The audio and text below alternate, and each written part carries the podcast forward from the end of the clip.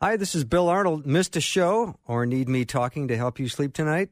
I have several solutions to that situation. Here are the podcasts from the show. You are the best for listening and supporting Faith Radio.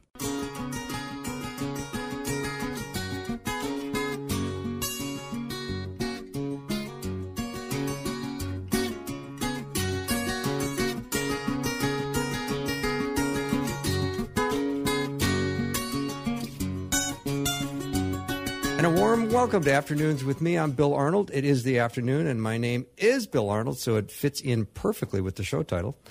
I'm always excited to have a conversation with my friend Dr. Greg Headington, and we are going to continue our study in First Peter. This will be the second lesson in First Peter. Greg, welcome back to the show.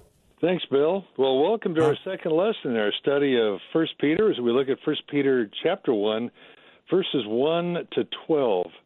This letter is ultimately about hope. And we all need hope because life is not always easy. Do you ever get the sense when you look at the news or go through the day that we as Christ followers do not feel at home in this world? In fact, depending on your version of Scripture, in the first verse of the first chapter in First Peter, Peter says he's writing this letter to God's elect, whom he calls strangers, exiles, and aliens in this world. Now, we don't have to watch movies about aliens because we t- sometimes feel like we're aliens in this life because the world does not reinforce the way Jesus taught us to live and what to believe, even though our faith is the majority faith in the U.S. and the world. But uh, our media doesn't always uh, encourage believers, uh, to say the least, and even though other religions are rarely criticized, but that is no surprise to us because Christ followers have always been considered aliens in this world, all the way back to the first century. After all, Scripture tells us most of this world follows their own rules, and in essence, they've become their own God because they have made up their own religion, and it's under the influence of the evil one. But even though we think things are difficult for Christ followers in the U.S., it is nothing compared to how believers have been persecuted and murdered for what they have believed in the past and experiencing, in fact, right now in many countries of the world. I'll talk more about that in other lessons to come, but today we focus on this letter and the believers during the time that Peter wrote in the first century. So if you're taking notes, hopefully if you're driving in the car, you're not, but if you have the ability, to take notes, Roman numeral 1, the background. We remember that Peter wrote this first letter in the early 60s AD. The Roman Emperor Nero began his reign in 54 AD and it lasted until 68 AD. History tells us that Nero was the first of the emperors who viciously persecuted and murdered believers and that began when apparently he started to lose his mind in the mid 60s. Now, when Peter refers to Babylon in chapter 5, verse 13, scholars believe that is code language which refers to Rome, and scholars conclude that Peter wrote his two letters from Rome not long before he was martyred during the reign of Nero, sometime between 80 64 and AD 67. So he does not mention Rome that could have caused him real problems in his letter. According to the Roman historian Tacitus, it was well known that Nero not only murdered his family members, but also burned believers alive, and not for political reasons, but for his own personal cruelty. Hmm. Peter writes his two letters from a Roman prison as he awaits his imminent execution. So there is valid evidence that Nero had already started persecuting and executing believers in Rome by that time. Now, sometimes we tend to feel a little uncomfortable telling others about what we believe. But think of the early believers. Think of believers under Taliban rule today. Do we really have it so tough in the U.S.? Peter identifies himself as an apostle of Jesus the Christ. Now, Peter's more than a disciple, and remember, the word disciple means a follower or learner. Peter is an apostle, which literally means one who is sent out with a message. Let me repeat that. An apostle is one who is sent out with a message. He's writing to the exiles who have been dispersed throughout the Middle East and Asia. These exiles are also called citizens of heaven through faith in Christ. And that's mentioned in Philippians 3, verse 20. In other words, our true home is ultimately heaven. And these believers yearn for their true home, which they will one day inhabit because it is the inheritance for those who do not conform to the values of this world. Now, in verse 2 of the first chapter, Peter writes, quote, To those who are elect exiles according to the foreknowledge of God the Father. Foreknowledge means that God knew before the foundations of the earth who would choose to belong to him. Peter inserts those words early on in his letter to provide comfort to believers because Peter's primary purpose in writing is to encourage, is to give hope to those who are in the midst of suffering, to tell them God loves them still. Now, the difficulties which God's people have or will face do not surprise God because God knows everything we experience, of course. And after all, Jesus experienced the life of humans when he lived here just as he knew exactly how we felt and the way we face what we face in the fallen world. Now, here's a short quiz. The Apostle John is called the Apostle of what? The Apostle of Love. The Apostle Paul is called the Apostle of what? The Apostle of Faith.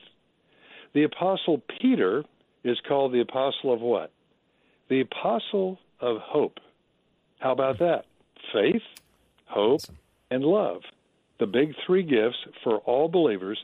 And Peter gives his suffering brethren the assurance that their suffering will one day be transformed into glory. And that's an important word in this lesson. Glory is possible only because our Savior suffered for us and then entered into his glory, as Peter says in verse 4. So if you're still taking notes, Roman numeral 2, called to be holy. We have a familiar American expression some people use when they're angry or emotionally hurt to say to somebody. We say, Don't get mad, get what? Get even. Mm-hmm. That's, that's pretty deeply embedded in our psyche. But Peter turns this around. He says, when we are hurt by others and we are pressured to conform to the way most people react to the hurt, don't get mad, get holy.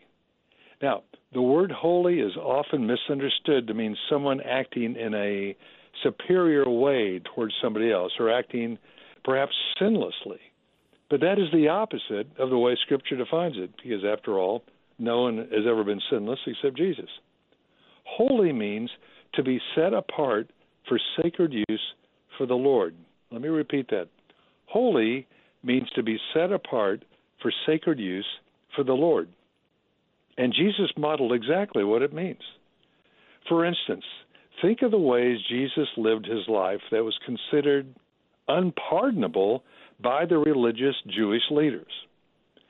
Jesus had the gall, I'm saying that sarcastically, but Jesus had the gall to care for the sick, the lepers, demon possessed, the poor, the least, the lost, the lonely, the ones who smelled bad and dressed poorly because they were poor. Jesus showed love to the immoral, the non religious, the foreigner, oppressed women, ignored children, the helpless, the obscure types that are always forgotten and always on the fringe of every society. And Jesus continues to care for them today as he encourages us to do the very same thing. Well, that kind of love was the real scandal for religious leaders. Jesus just went too far with his love and his inclusiveness for all people, and that made him dangerous to the religious leaders who were not following God's commands to take care of their own people. Instead, the religious leaders added additional laws to make the lives of the people even more miserable. But guess what? the same love and concern Jesus showed to all people is the model of holiness we are to follow. As Archbishop William Temple says, the church, and that's us, remember, don't think of the church as a building, 3548 Main Street. The church is the only institution which exists for the benefit of its non believers. I want to hmm. repeat that. The church is the only institution which exists for the benefit of its non believers.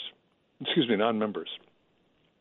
Now that we know the scriptural definition of what holy means, here is Roman numeral 3, three pillars on which we build a holy lifestyle. So, Peter mentions these in chapter 1. And number one is a permanent salvation. Now, nothing is more encouraging for believers as we struggle with many issues in life than the promise of a salvation that the Lord gives us, that He will never leave us or forsake us, as Hebrews chapter 13, verse 5 says. In God's foreknowledge, verse 2, He knew who would choose to follow Him in life and what our impact on the world would be for Him. Because of His mercy, verse 3, He has saved those who trust Him, and they are born into a living hope. Salvation is not deserved by anyone, nor can it be earned. As we know from Scripture, we will never be good enough to deserve God's forgiveness, and we will never be bad enough to prevent it. I want to repeat that. I say it a lot, but it's important. We will never be good enough to deserve God's forgiveness, and we will never be bad enough to prevent it. God cannot love us any more or any less than He does right now. And that was proven when Jesus died on the cross. He died just once to substitute for our sin, and his love does not need to be proven again on the cross. So when we repent of our sin, and the Greek word, I've got to always give a little Greek, metanoia, which is the Greek word for repent, it means literally to turn around from what we're doing and go the other way. That's repent. And Jesus has already forgiven us, and now we must forgive ourselves. As Martin Luther said, the Christian faith is a continual repentance.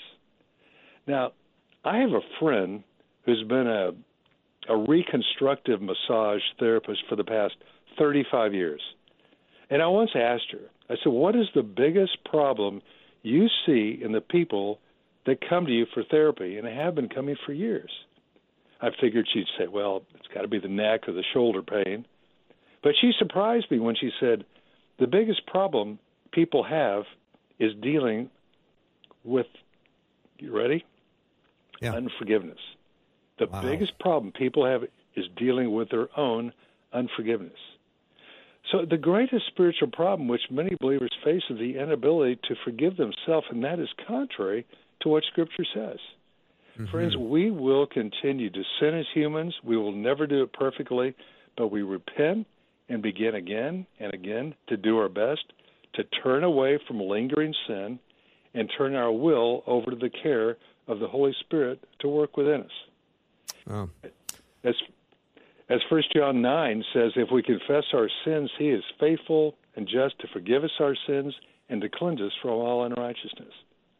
And verse two says, we then become sanctified, which is another way to say we will be holy. And what does holy mean? To be set apart for sacred use for the Lord. And it takes the power of the Holy Spirit in us because it's very difficult to resist temptation on our own. Mm-hmm. I mean, as as uh, Oscar Wilde, the humorist and playwright, once said, "I can resist anything but temptation." he yeah. said the only way to be rid of temptation is to yield to it. Okay, that is humorous, but fortunately, Christ followers do have the power of the Holy Spirit to help us fight the battle. And Bill, I think that's the first pillar that we're going to build on today. Let's take a little break. You're listening uh, to Dr. Greg Headington as we're looking at the first, uh, First Peter chapter one. We'll take a short break and be right back.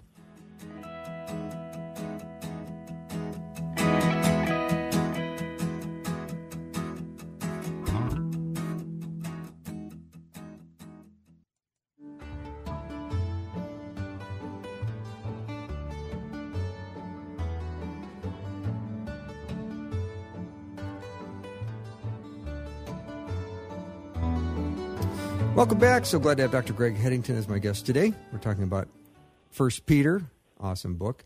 Hey, Greg, before we move on, can I go back to uh, something you said in the previous segment, talking Sure. about the church uh, being uh, something that is for non-members? Of course, I my understanding is, of course, the church is uh, Jesus' idea for the gathering of the flock, for the feeding of the sheep, for the training and discipleship. But then we're to go out and make disciples of Absolutely, and that's the whole point. That's it. Okay, that's yeah, that's what I just wanted to double check. So No, anyway. you got it. You were right Oh, on. good. Well, Good. Bill, we're, we're talking about the uh, three pillars of faith in which we build a holy lifestyle. And again, when we use the word holy, we don't mean sinless or superior to someone else. Holy in Scripture means to be set apart for sacred use for the Lord. So before the break, we looked at the first pillar of faith on which we build a holy lifestyle, and it is to know that believers have a salvation, a, a promise of a permanent salvation that the Lord gives to his own. And now the second pillar on which we build a holy life is a faith proven through struggle. Now, what do I mean by that? A faith proven through struggle. Well, Peter talks about suffering and regards suffering as a gift. As he says in verse 7, suffering, quote, proves the genuineness of our faith. He alludes to the example of diamonds. How are diamonds made? Well, there are several ways, but one way is when carbon is heated to about 2,000 degrees and then it's put under extreme pressure. Of course, if you've read comic books, we know that Superman can also squeeze a piece of coal so hard that it turns into a diamond. But then again, he is Superman. now, the point that Peter is making is in order to become a diamond, one has to first go through fire and pressure, and our faith is proven to be genuine only after it has gone through those struggles and been tested over time. Now, who likes to suffer? Does anybody like to suffer? I don't like to suffer.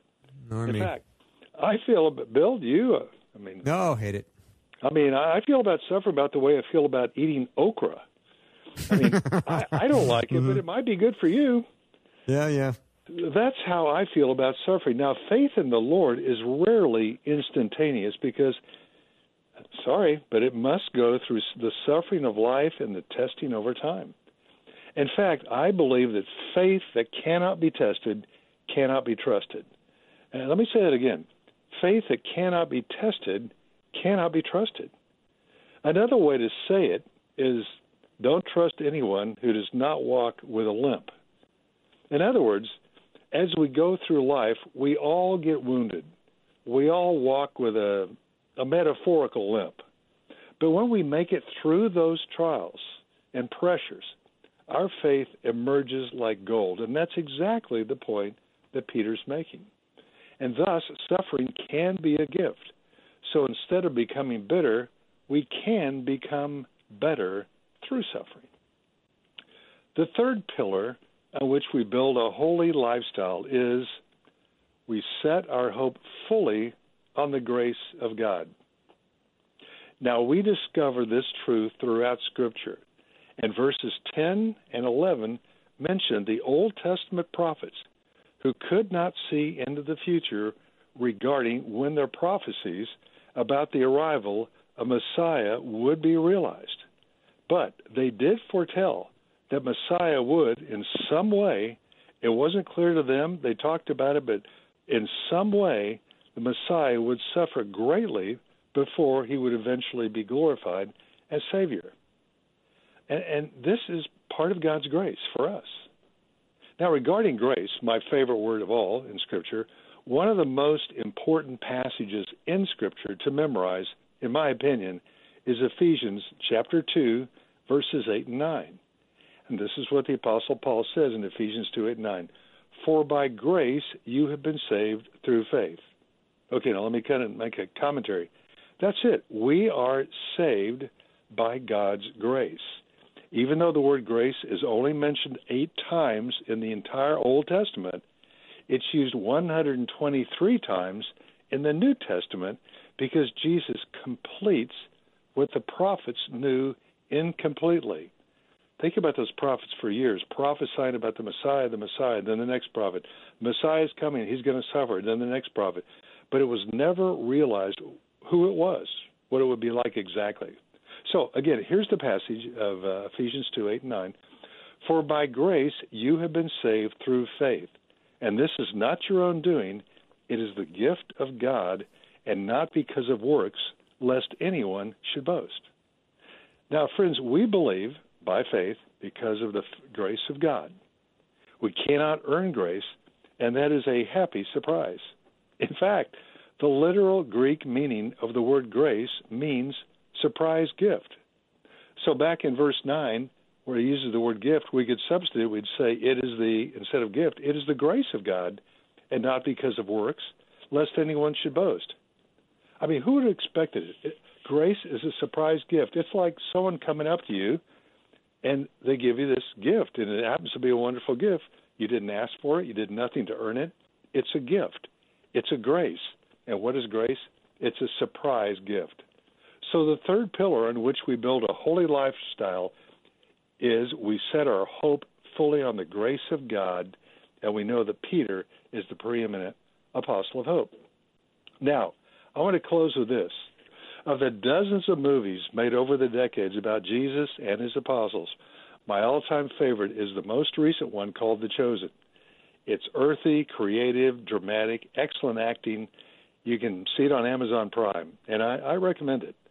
But before The Chosen came out, my favorite movie about Jesus and his apostles was directed by Franco Zeffirelli back in 1977, and it's called Jesus of Nazareth made such an impression on me that I recorded it and I played one particular dialogue over and over until I wrote it down verbatim. And I've used this example before in the show, but it is so profound. And since we're studying a letter from Peter, it helps us to have a deeper insight into this rock of the apostles who had such a dramatic change in his life after the resurrection.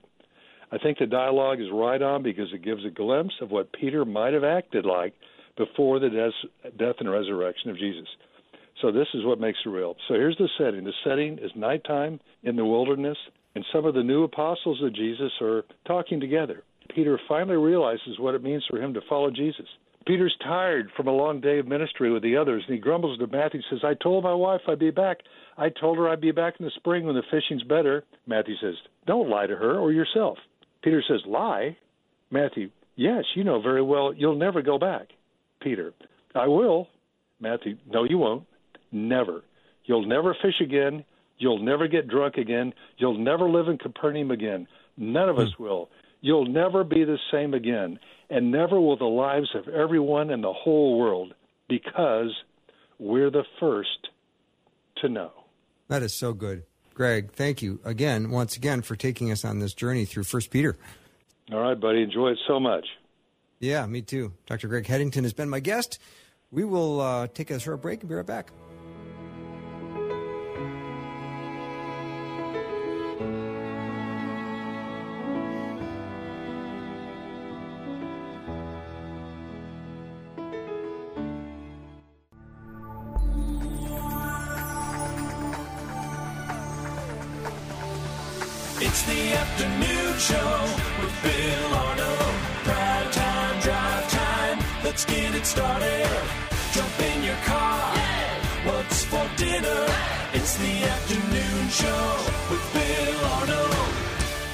Your day is going well, and I know that whatever it is you're doing today, I hope you're finding purpose and meaning, and you're doing exactly what God has asked you to do, living exactly where you're living, and being planted in a place and serving God in whatever capacity He has you uh, serving Him.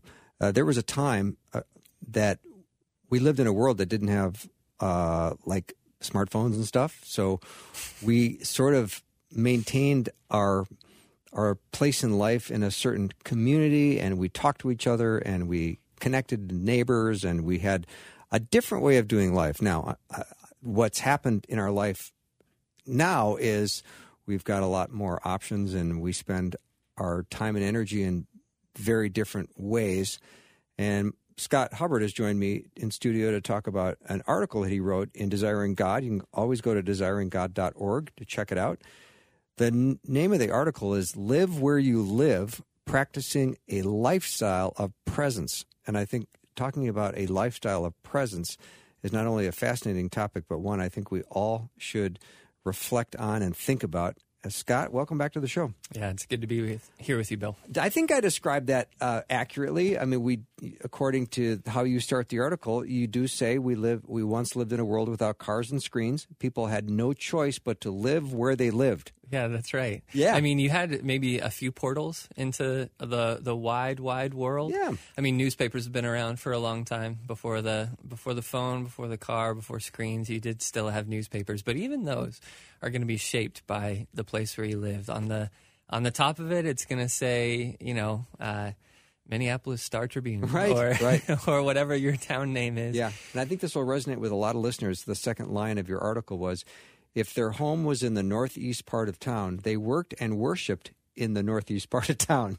Yeah, that's right. Those your options were limited. Yeah. You had to uh, make do with the people and things that were nearby because your your mobility was limited and your awareness of the wider world was significantly more limited, which made the decision about where you're going to live actually not a choice at all. It was already decided for you. You're going to live where you are.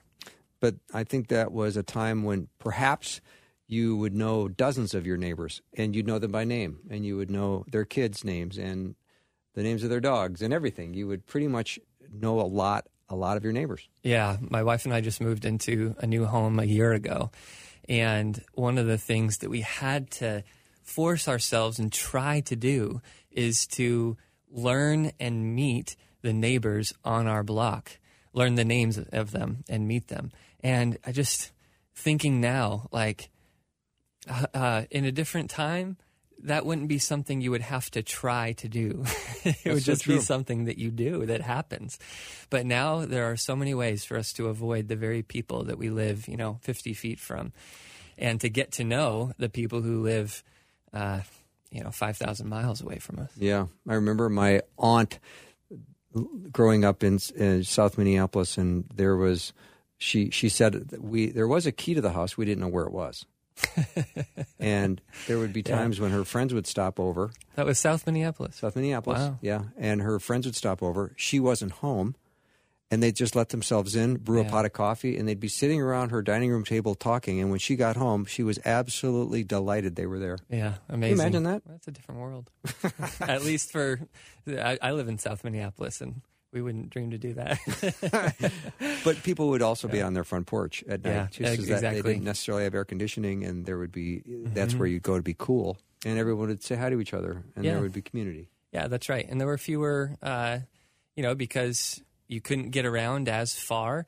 A lot of your, um, a lot of the of of the people you relied on to help out with stuff were just much closer by, and so Mm-hmm. getting to know your neighbors was a matter of uh, necessity as well because you're Yeah. going to need to rely on them. Yeah. That's right. I think we all know what multi multitasking is, but in your article you talk about multi-placing. What is that?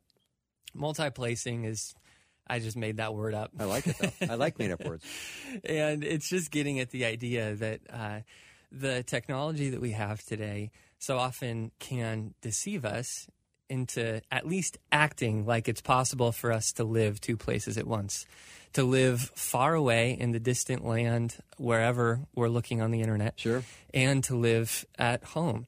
But as we probably all have experience, we probably all have experience with somebody who who uh, it seems like their phone is glued to their hand and they're in a social setting, and every every thirty seconds, every minute, they're looking down at their phone. The thumb is scrolling, and uh, you know that they're just their laughter's gone on autopilot, and uh huh, uh huh, uh huh, and uh, the there, there's an illusion there of, and you know, I can see myself in that spot too. I've done the very same thing, and what's what's going on there? One thing that's going on is believing, uh, de- deceiving myself into thinking that I can be here in this world of my phone, while also being here with my kids, here with my family, here with my neighbors, here with my small group.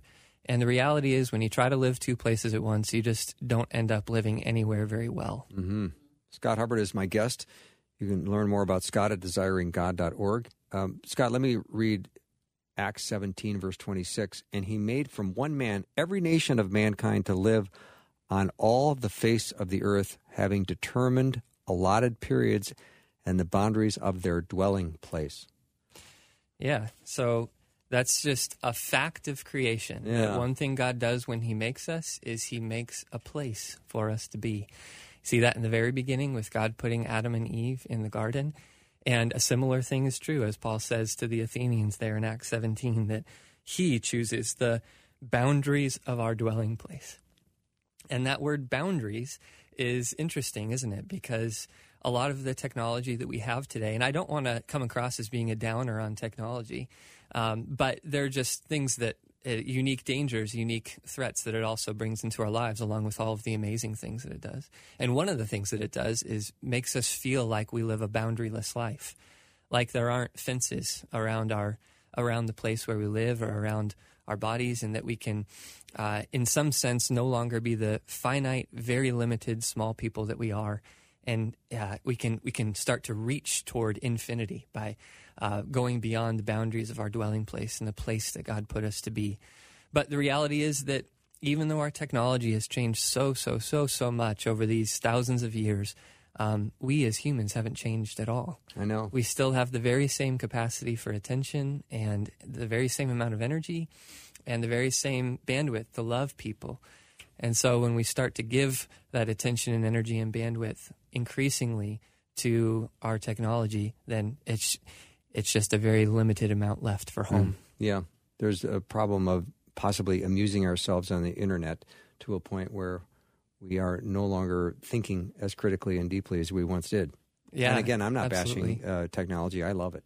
Yeah, I do too. I mean, we're, here we are talking on microphones and people can hear us through airwaves. I mean, on their on. smartphones as they Yeah. drive, and they're listening to us Yeah, now. So yeah, that's praise right. technology, right? Yeah, yeah. Very thankful for technology, but uh, we would be foolish to take on all this technology gleefully without also being pretty self-critical about the changes that it brings into our lives. And we can't go back to a world where you know you uh, easily know all your neighbors by name, where you're required to live and work and worship in the same part of town. We're we're never going back to that world. No, we're not. But one thing we can do is just wisely consider, given the way that God made us, given the the uh, expectations that we see in Scripture for how God wants us to live, how can we wisely use this technology in a way that doesn't undermine our humanity and undermine the mission that God has given us in the world? Mhm. Scott, the only place where Christians can say they they they live in two places would be uh,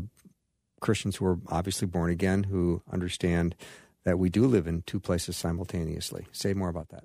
Yeah, it's a striking formula that the Apostle Paul has at the beginning of some of his letters. Um, Philippians and Colossians are maybe the clearest, but in Philippians, he introduces it, for example, by saying, To all the saints in Christ Jesus who are at Philippi.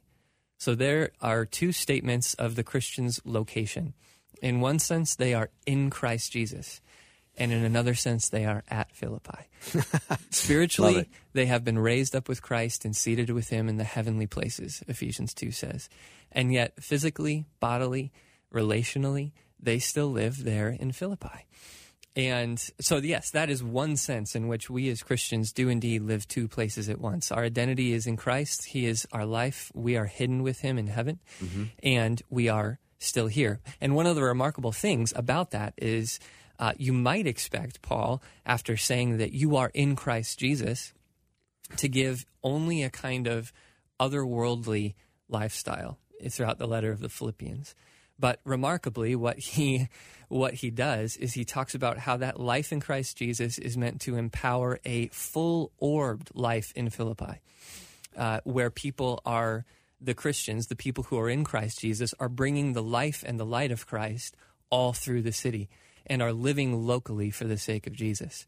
So even that, uh, you know, separation or that that um, expansion of oh yes I'm in Christ Jesus and I'm also at Philippi.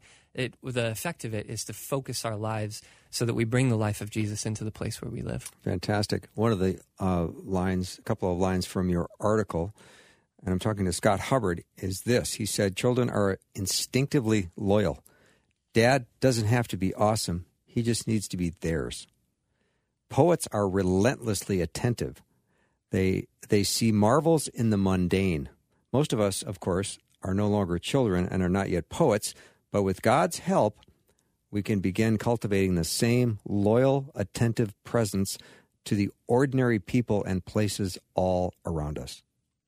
Yeah. Touche. What a great, great line. And the, that uh, image of children and poets comes from G.K. Chesterton. There's this quote that I have in the article where he just says, if you want to understand a place, then you need the loyalty of children and the great patience of poets. Wow, that's fantastic. We'll take a little break as we're continuing our d- discussion with Scott Hubbard on practicing a lifestyle of presence. I think that's something we can all reflect upon and, and ask ourselves how we doing in that department. We'll uh, be right back with Scott Hubbard in just a minute.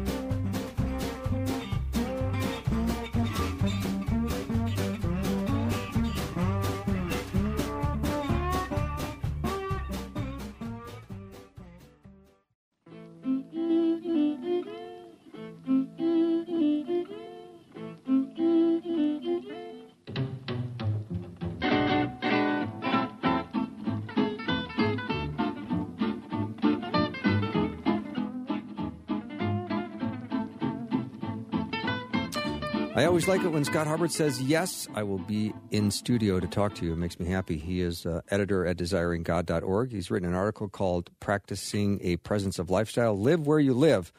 Practicing a Presence of Lifestyle. You can read that article at desiringgod.org. I think I said the other day, Scott, that uh, I wasn't trying to be prophetic in any way, but the world is getting bigger and smaller all at the same time. And in your article, you say living where we are makes the world big again. I'd love for you to say more about that. Yeah.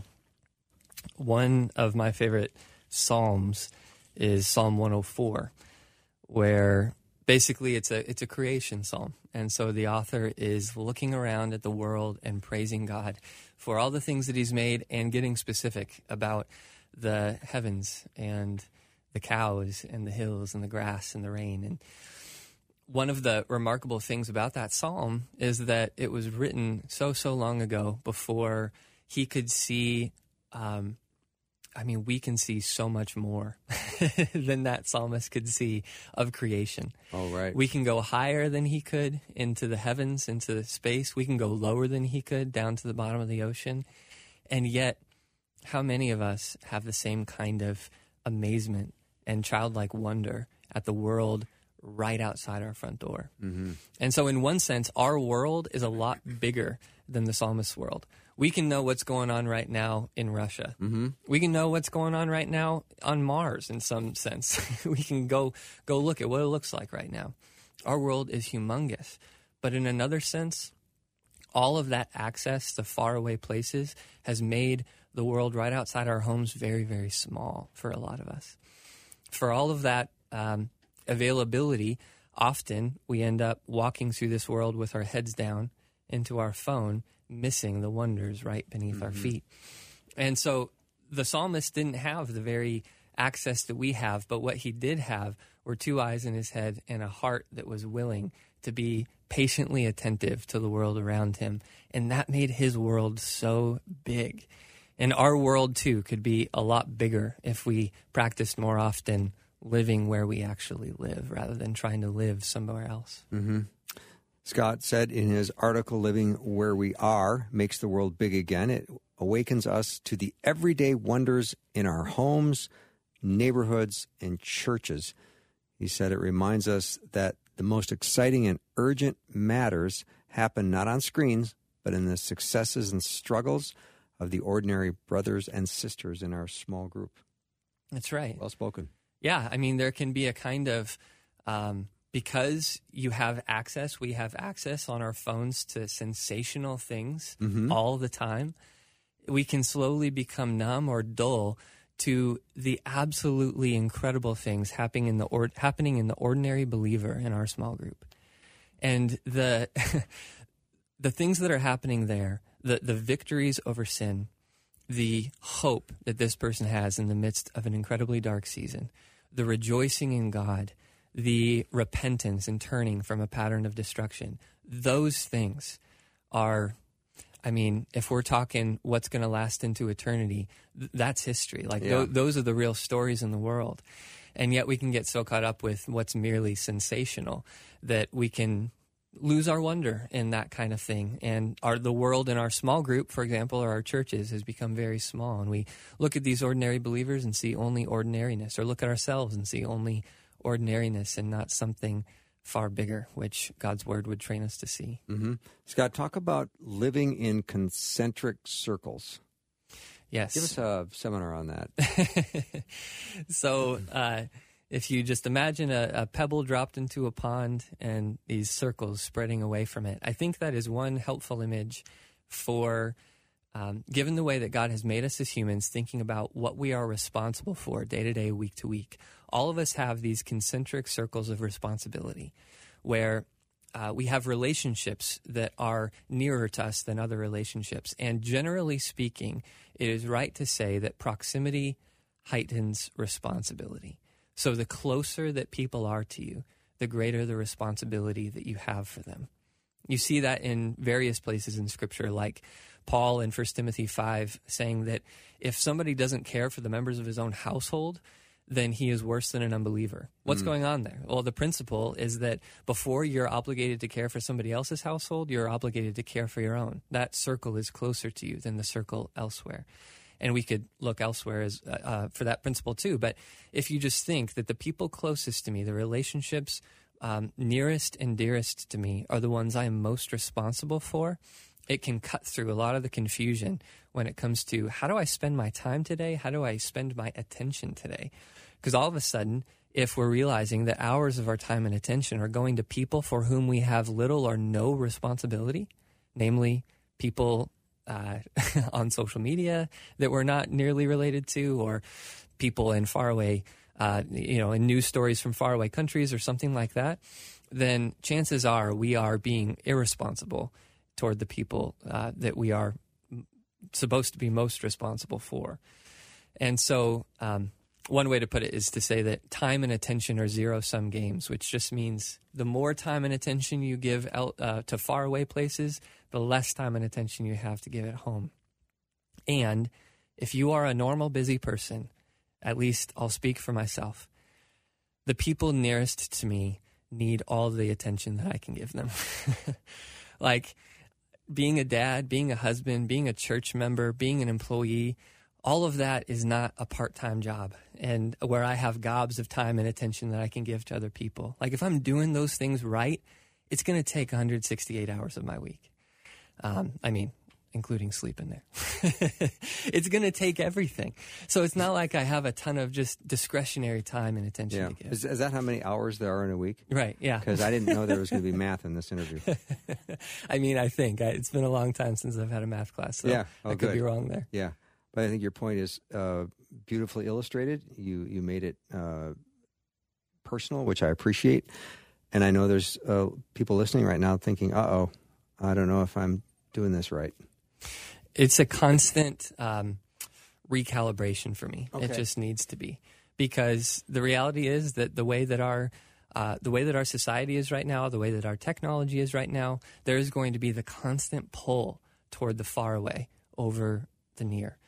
We're going to be constantly pulled to give more and more of our time, attention, and energy to what um, uh, what one author calls distant dramas, as opposed to the responsibilities that God has put right in our lap, right outside our front door at home. And so for me, it just it's like every few weeks I feel like I need to uh, okay, hold on here. How am I spending my time? Yeah. Why did I give all my attention here today instead of there? So It's a, actually a good lesson for me too, because as you host a, a radio show, and you know when I call you to come on, I assume you want to come on because a you're a great guest, b you've got wonderful content to share with listeners. But what's not in my head is what am I asking Scott to do that's taking away from some other responsibility? So That's a good lesson for me. Yeah.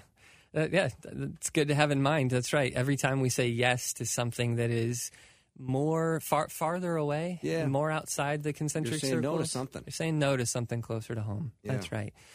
And so, if those things closer to home are not in a good spot, then saying yes farther away is probably almost always unwise. hmm So when you talk about home, and you, you talk about this in your article, that it's the most remarkable place on earth because God has placed you there. That's probably a really good line just for us to think about for a minute because it's pretty spectacular to think that you were born Yeah. in the century you were born in, in the place you were born in, Yeah. in the neighborhood you you live in. I mean, it's it's nothing is inconsequential in God's economy. That's right. Why weren't you born in the 17th century on some mountain in the Himalayas? Yeah.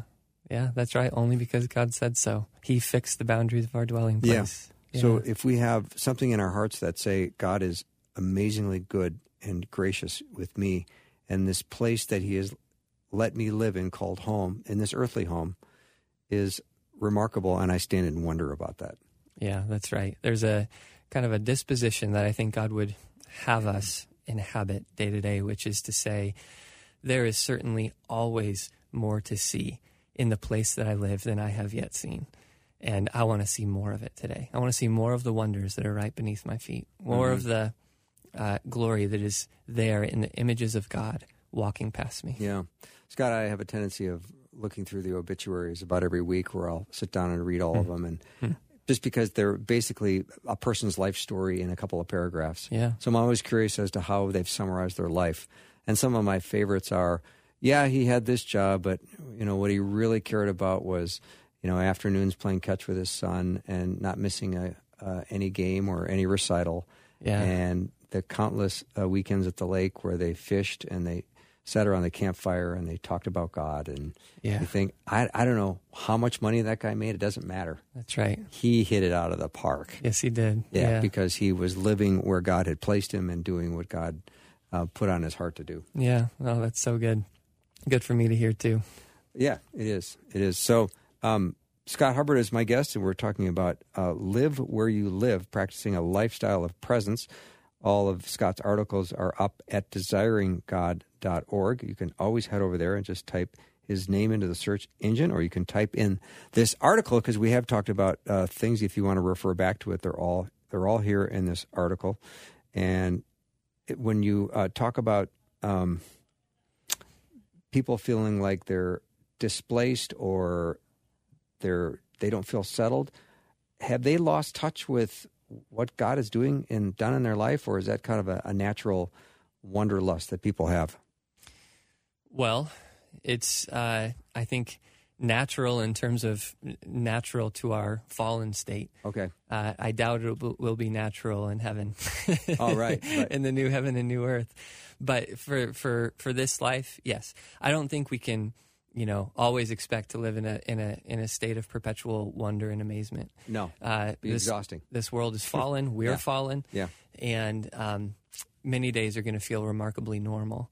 But I do think that there is um, it may it may suggest something something more more deeply off if that uh, sense of disillusionment or mundaneness is leading us to live more and more and more of life farther away. If instead of pressing in and being faithful and enduring in the place where God has us and asking Him for open eyes, then uh, we're but we're actually you know just traveling farther and farther away on our phones, on our TVs, etc.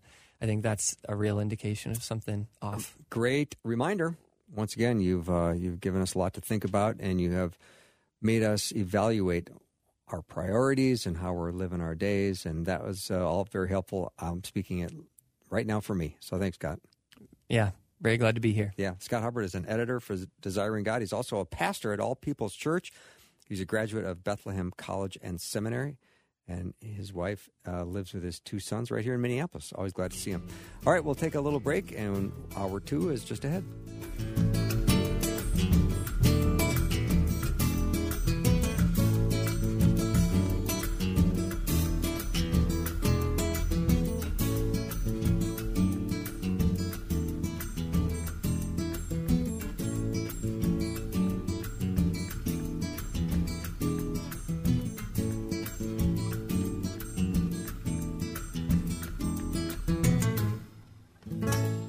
Thanks for listening. Programming like this is made available through your support.